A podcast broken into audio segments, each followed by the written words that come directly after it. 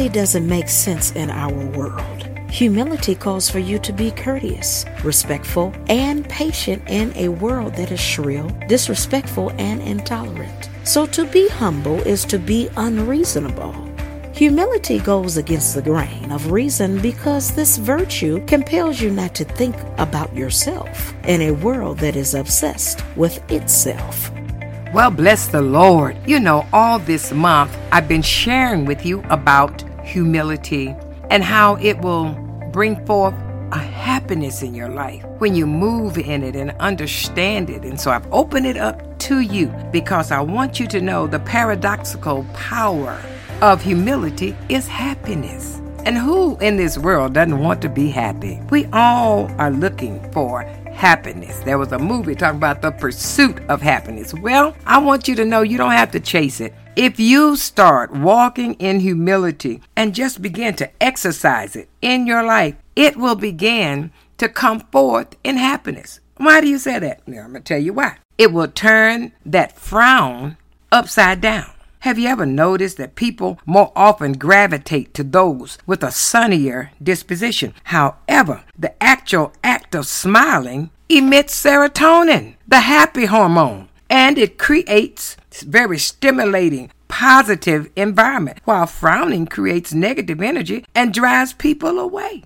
So turn that frown upside down. You're releasing serotonin, the happy hormone in your body. Second thing I want to say to you this month because this is a month that there are a lot of fears, a lot of sadness, a lot of people not happy, a lot of people got a lot of negative energy. No, we're not going to do that. No, that's not happening. We're getting ready for a happy time. Turn that frown upside down. Then I want you to know happy people are inspired, not jealous. Instead of looking at your coworker with that expensive car and that bigger job title with envy, Positive people choose to look upon them as a source of inspiration by using that negative energy and beginning to point at jealousy and make jealousy very pointless and turn it into a catalyst for your own success. Let that that you're looking at be a mentor, role model, something positive in your life, not jealousy. Be inspired.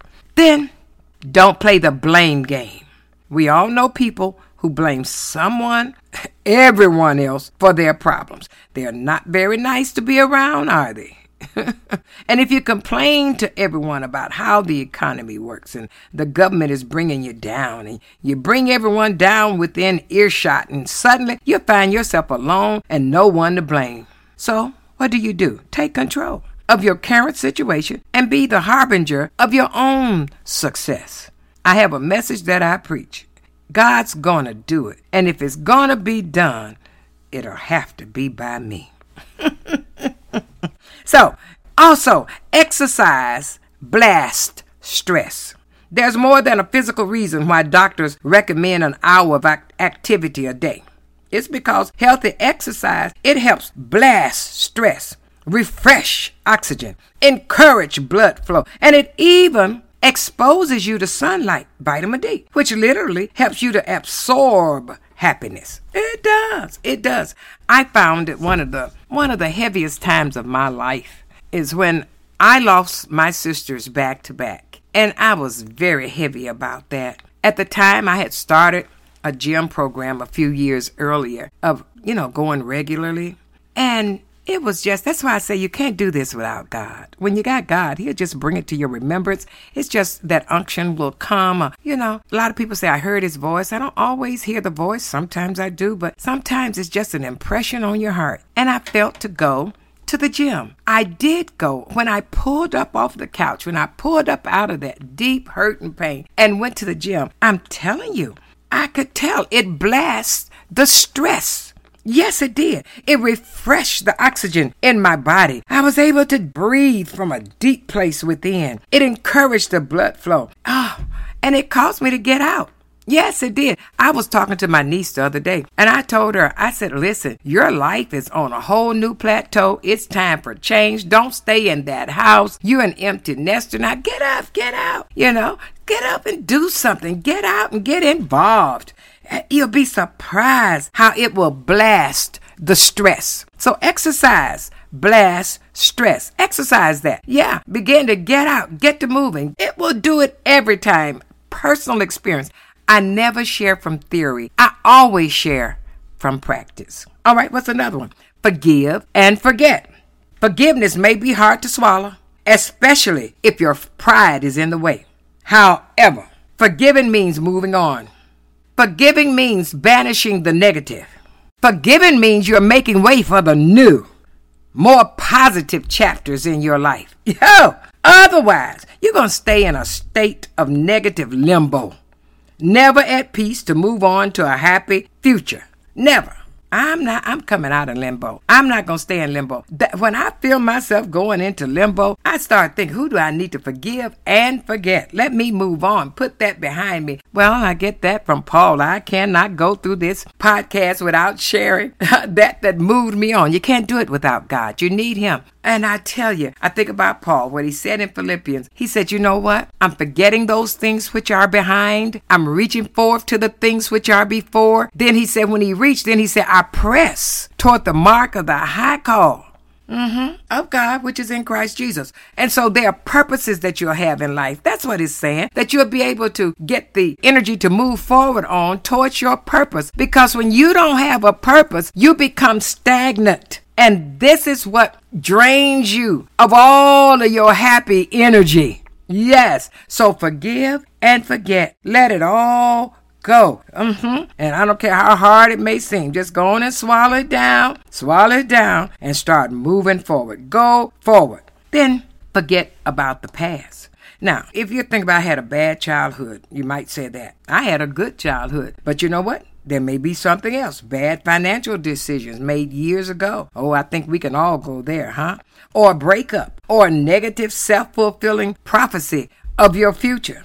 Yeah, your future will be pretty gloomy. Yes, it will. Yes, it will. No, no, no. You forget about the past. Instead, take life's challenges as lessons. Put them in your past and consider yourself stronger for overcoming the negatives in your past. Let me tell you, when you start doing this, you'll find yourself stronger. You'll find yourself with more stability about going on, more confidence on the inside of you. If you begin to take the challenges that you get from life, life is full of lessons. And it's so good when you take them as a challenge and not allow them to come in and make you, you know, feel as though you are defeated.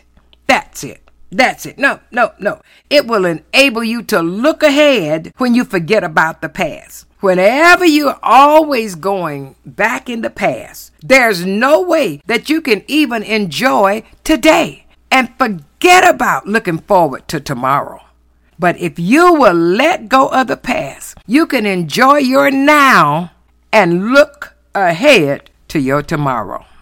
Yes and then give thanks. It turns out those with many blessings are grateful for those blessings. Take satisfaction for the good that comes into your life. Give thanks by taking inventory of the positive as well as the challenges and what they've taught you along the way. Yes, that causes you to build a foundation of optimism under your life, and it will ensure a strong, bright future. You know why? Because you're learning from your life lessons, you're learning from the challenges. And you also learn from the victories and the good times. Yes, what a foundation. And when you do this, this will enable you to say, Thank you, Lord, for all you have done and for all you are doing and all that you are about to do. Ah, do you see that smile on your face even saying that? Oh, oh, and then finally, what happens? You begin to see the silver lining. Do you concentrate on the silver lining or do you see the dark spots in every cloud? If you're constantly focusing on the negative, you're actually wasting time that you could be enjoying life. Thoughts full of gloom and doom, they will translate to life. However, if you focus your energy on the bright side and your life and future, it'll begin to take on the happy glow. This enables you to exude happy. yes, exude it.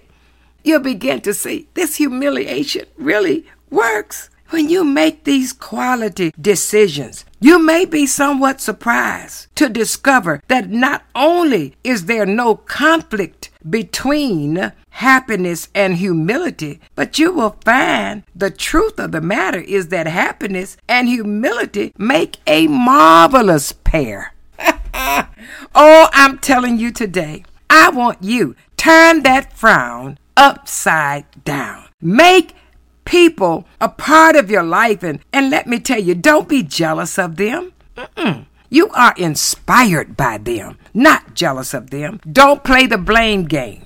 Exercise, blast, stress. Forgive and forget. Forget about the past. Give thanks and see the silver lining. Wonderful. But you know what? My prayer for you is that you live as long as you want, and that you never want as long as you live. I am Carol Dixon, and this is Dash. Did you miss a Dash episode recently? If so, we have you covered. You can get all of the previous Dash teachings on your podcast platform right now. It's a great opportunity to not only catch up on what you've missed, but also share the teaching with others who need to hear it. Every message gives you the opportunity to share through your favorite social media channel, email, or text. It's a valuable way to let your friends and family know what God is teaching you through Dash with Carol Dixon. If you would like to know more about Dr. Carol Dixon and Dash, go to our website at caroldixon.net.